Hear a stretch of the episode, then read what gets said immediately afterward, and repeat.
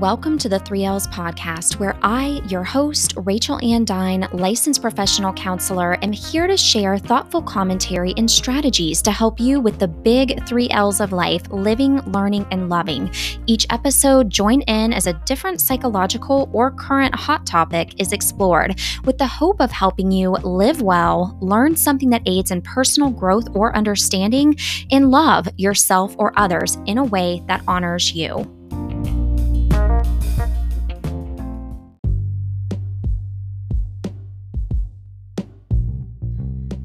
Are you a fan of nutrient dense wellness too? Let me tell you all about one of my favorite sources of adaptogens, Four Sigmatic, who uses a variety of mushrooms in everyday products. Reishi, lion's mane, and chaga all have been shown to help with thinking, immune system support, and gut support.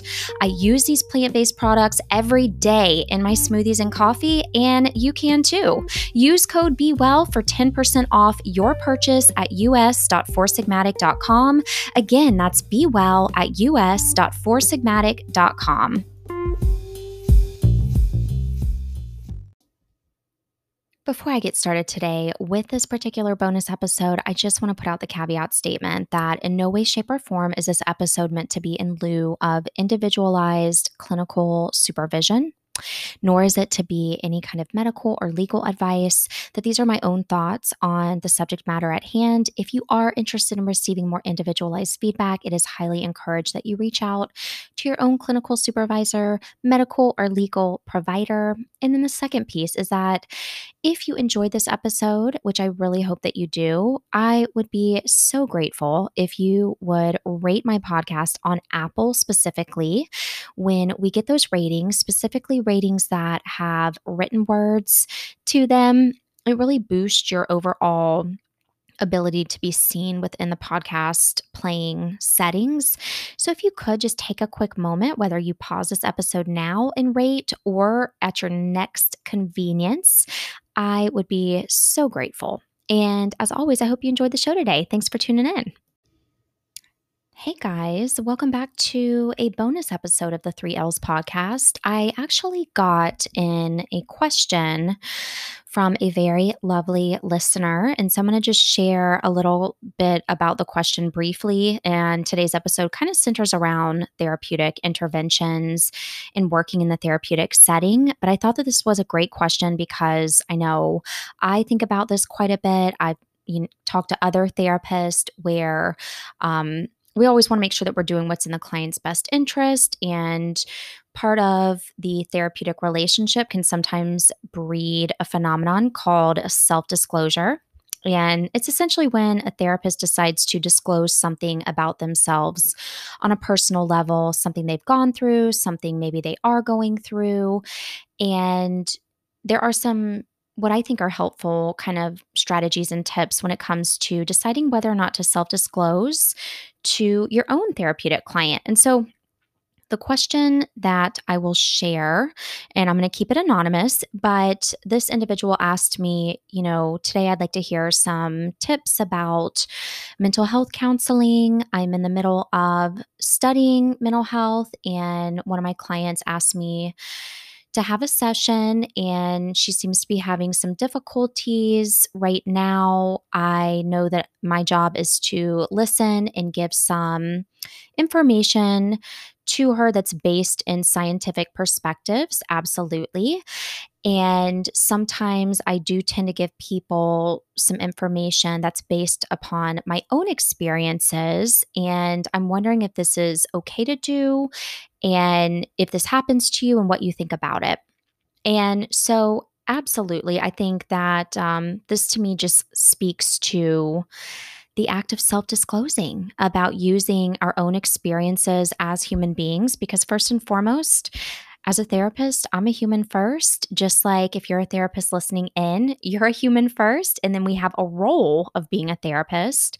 But we've been through things in our lives that have either helped us or hurt us, or we've learned from certain situations. And sometimes it's interesting when you are a therapist, you attract people who are either like you or just have that shared common experience of going through situations that you have gone through and either successfully overcome or maybe in retrospect you look back and realize hmm i probably could have handled that differently and i you know should i share this with a client who's going through something really similar so just to hammer it in before I jump in on what my answer is. And that was a great question, by the way. So thank you so much for sharing. If you listening ever have a question, don't hesitate. Shoot me an email. I always link my best email in the show notes, or you can also direct message me on Instagram and I'll keep it anonymous. But Anyways, thanks for giving me that question.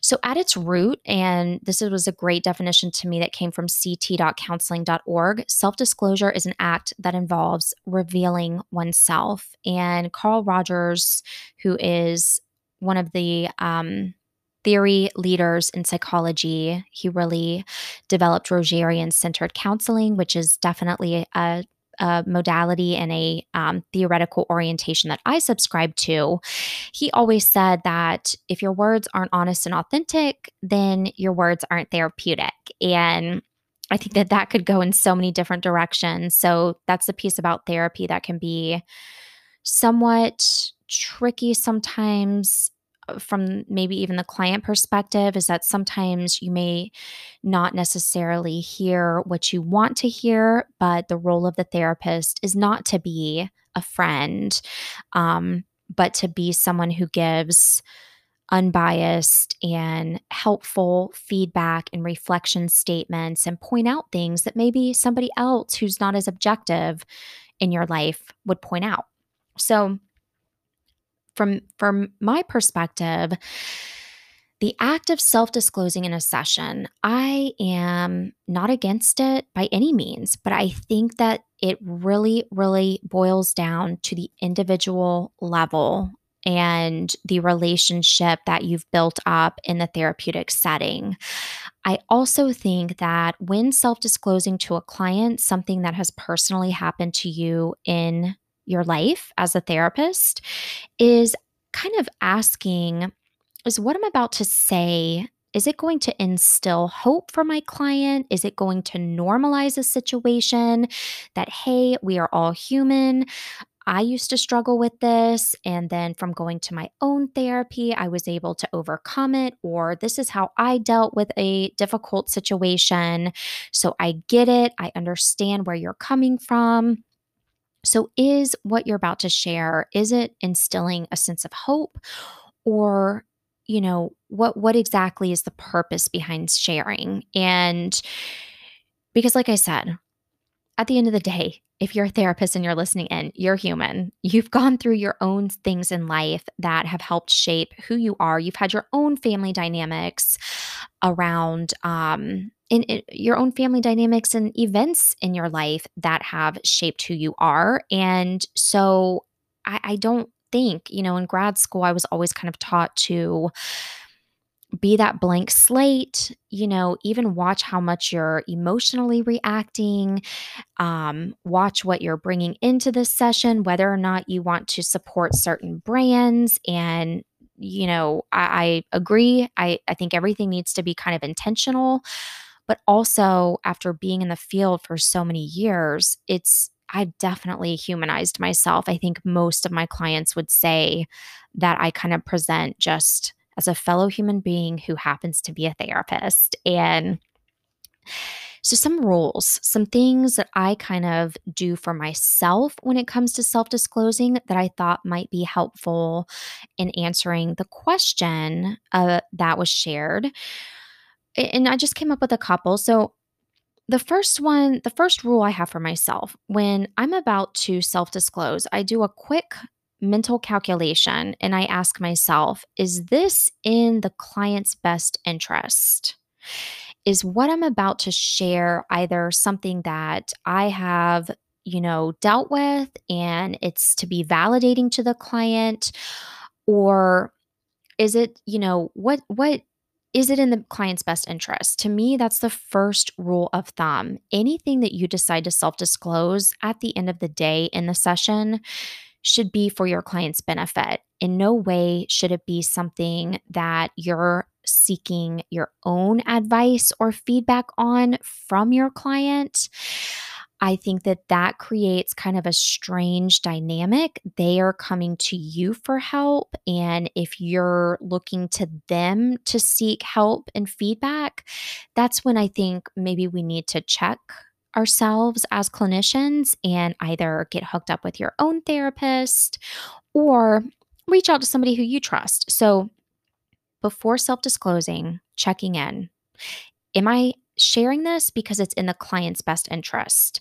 Which leads me to another rule of thumb that I always like to keep in mind is I think it's important to really watch out and ask yourself, am I currently going through this situation that I'm about to disclose or is this is this something that is currently causing me anxiety or difficulty? If it is a current presenting problem for you, I tend to stray away from sharing things in the present moment. Okay, so I think about the example. Let's say that you're a therapist and you are going through a divorce and it's a nasty, nasty breakup. Or another example would be you're a therapist and you're leaving the agency that you work for and there's a lot of animosity, there's a lot of ill will and your client comes to the comes to you and they are also going through divorce or they are also about to leave their job. Now, if you bring up, well, to be honest, I'm actually about to leave this job or I'm actually leaving my partner, and I think it opens up the door for them to question you. Well, what have you done? How have you been handling it? And if not careful, the session can almost start to become about you. And so that's why one of my rules of thumb is if you decide to self disclose, it should always be something that's already been resolved in your life. And it kind of goes back to that reasoning behind your why. Why am I disclosing? Because you're instilling hope you know, if you are a therapist and you're going through your own divorce, maybe you've had a previous negative relationship prior to this divorce. You've been through it, you've gotten out of it, and you feel totally resolved. And as in a way to instill hope, you're going to share, you know, to be honest with you, I have been in this kind of relationship before. Um, I, I did it and it was hard for me. So I can only imagine how difficult it has been for you to try to leave your partner. Which brings me to another another tip is okay, you're there. You're in session. You've decided to self disclose. You've got your situation that you want to share with your client. You are wanting to instill hope. You're wanting to normalize a situation for your client and let them know they're not alone and you're about to share here's here's the rule of thumb be sparing on the details remember always that the session is your client's time. It's not your time. It's not your time to be receiving feedback from your client on a current situation that you're going through or even a past situation that's already been resolved. It's their time. They don't need to know what you wore the day that you left your spouse or um, where you were living or how much money you were making or, you know, details of that nature. So, self disclosing to me can be as simple and powerful as a one to two sentence statement and then quickly turning it back on to the client and saying, How do you feel that I just shared that with you? I, I'm telling you this to to validate that you're not alone that there are plenty of people that have gone through a b and c whatever the case may be. The other piece is um, when i self-disclose and i think many people could vouch for this i always state my reason for sharing. So i'll say i'm sharing this with you because i want you to know that you're not alone. I'm sharing this with you because i just want to validate you that x y and z is hard.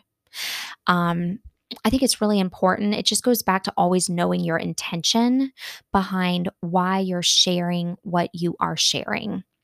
And for me, the goal of treatment, the goal of therapy, the goal of me being a therapist is to always try to foster a really strong sense of self efficacy within each client that I see.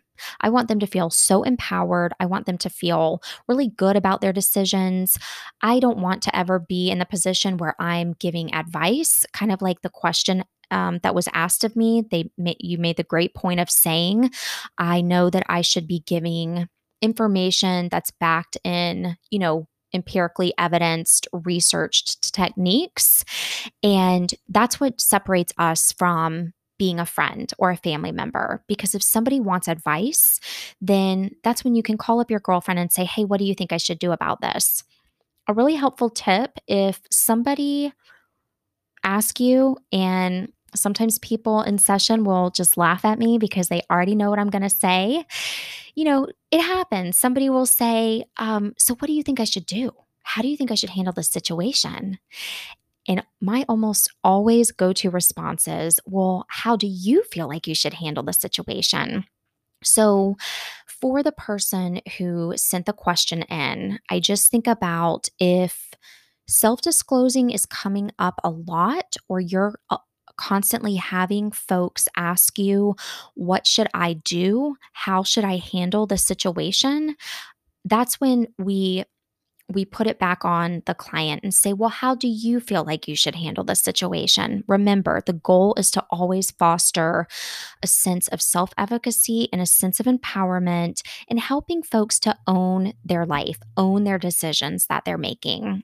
And I think that if not careful, this is where that power differential comes into play. So if we're to say, well, I think you should leave them, or I think that you should leave your job, um, and then they leave it and they're upset about it. Why did I listen to my therapist? They said I should leave it, leave my job, and now I'm miserable. I can't find another one, or whatever the situation may be.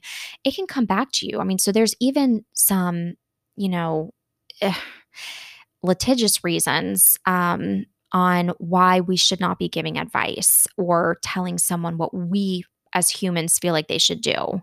I think everyone is their own best expert. That's definitely um, the kind of acceptance and commitment therapist in me.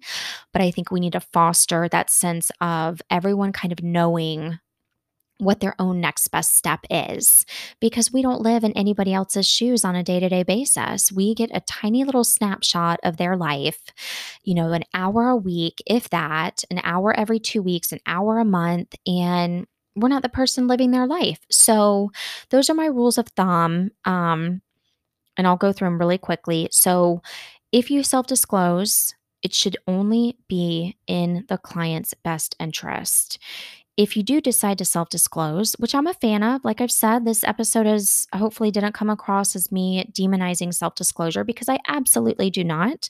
Um, but if you decide to self disclose, make sure that it's not necessarily a current situation that's unresolved, but that it's a past situation that you've dealt with, you've emotionally processed it, it is done. Um, and you're you're just sharing it to instill that sense of hope or normalize something for your client understand and even get into the practice of stating your reason for sharing. I'm sharing this with you because I want to validate you. How do you feel that I just shared that with you? You can check in. Be sparing on those details. They don't need to know every little nook and cranny of the situation. If it's not going to benefit them to know where you were living, what you were wearing, how much money you were making, who your friends were, blah blah blah then we're we're straying too far into um, superfluous excessive details that may not be of best benefit. So be sparing on the details and remember this is their time not yours. And um yeah.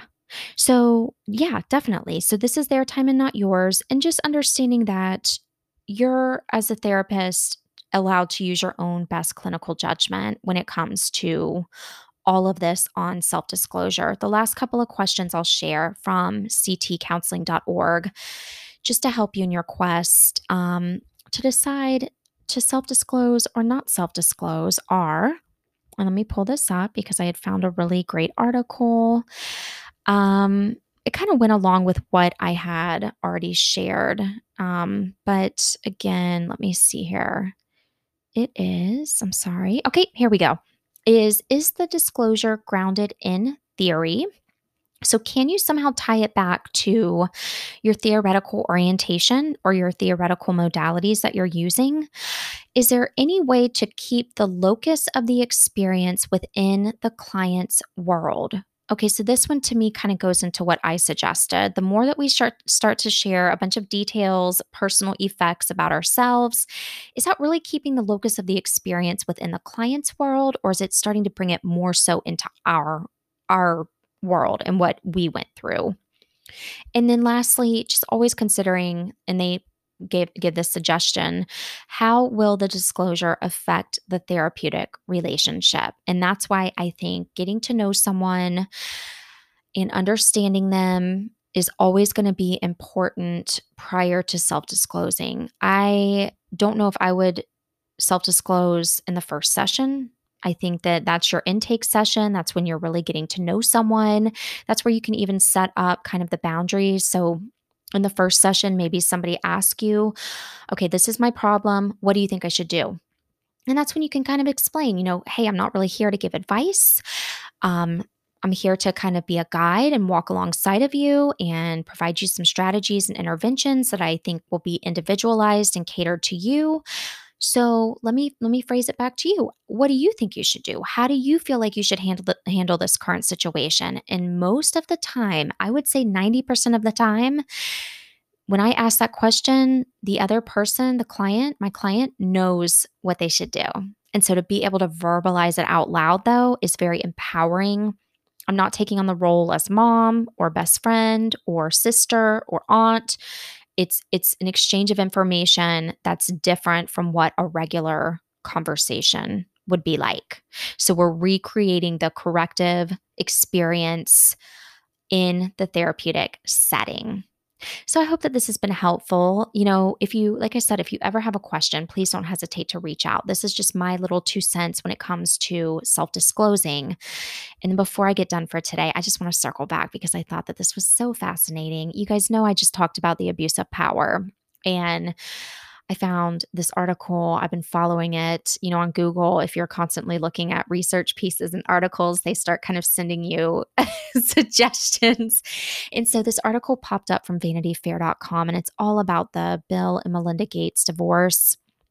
And, you know, speaking of just talking about all the the abuse of power and how it comes to be, how there must be the element of narcissism present, there must be the lack of checks and balances, total power and control over something. And some of the, I'm going to share some of this from the article because it's just so on point. Um, a lot of the employees have come forward and talked about how Gates had liberal use of non disclosure agreements. So, those NDAs, where basically somebody has to sign a document stating that they're not going to share any information. And it basically, one of the employees even said, for such a long time, you were told you have an NDA, you can't talk. And this was from a former employee who had signed such an agreement. And I just thought that this was interesting. And there was always this constant threat, it seems like, that if somebody spoke up around Gates's behavior and encouraged someone to open up against him, they were all made or they were all keenly aware that Gates had lawyers at the ready. And somebody quoted, and these are not nice lawyers. So Gates is definitely somebody who had all those elements. Am I saying that he um, abused his power? Me personally, no, not necessarily. But I am reading a bunch of literature where people are coming forward and talking about it. And I guess it just kind of goes to show that they're still out there and it's still happening. And um, if you ever get into the situation where you feel uncomfortable or feel like something's going on, that shouldn't be that I always want you to feel empowered to speak up. And whether it is even speaking up to your therapist and talking about a game plan on how you can um, navigate a difficult situation. But then the last thing I'll share is that I am very impressed and proud of how Melinda Gates is navigating this situation. Apparently, when she found out that he was in some kind of relationship, you know, whether it was business or otherwise, with Jeffrey Epstein, Melinda hired lawyers and set her plan into motion. And this is taken from Vanity Fair. So she knew, um, and she's very brave for kind of coming out with that. And there were even since 2018, eh, the Times even reported that Melinda was unhappy with how Bill Bill Gates had dealt with a sexual harassment claim against his longtime money manager and sh- insisting on bringing it in outside investigators. And then in 2019, that's when the relationship between her husband and Epstein came into public knowledge. And I think Melinda was just done. Um, apparently, Bill Gates had a history of unfaithfulness and infidelities. Uh, Vanity Fair says that his infidelities were no secret to many of the people around him. Yet another source close to Bill disputed that he would disappear from the office, saying he was one of the most intensely scheduled people on the planet. So, no matter what happened, and I'm not here to say what exactly happened, but it's just interesting because most people who abuse their sense of power, just like anybody who is physically abusive, emotionally abusive, it's like they all follow this sort of um, handbook, if you will where the traits of each person may be slightly different, but for the most part, they're actually the same. Like how the behaviors unfold may be different, but what somebody actually does is pretty similar. And so go back and listen to the abuse of power episode if you're interested in hearing more about the toxic triangle and kind of those elements that go into a toxic leader. Um, but yeah, I just want to share that with you because I, you know, I've been following it and kind of interested in what's going to happen. All right, thanks for tuning in today. Give me some feedback. Feel free to also shoot me a question. It doesn't even have to be about necessarily a therapeutic intervention, although I'm happy to talk on something to the best of my ability. But it can also be thoughts on an episode. And um, just excited to be back this season. And as always, you take care and have a wonderful rest of your week.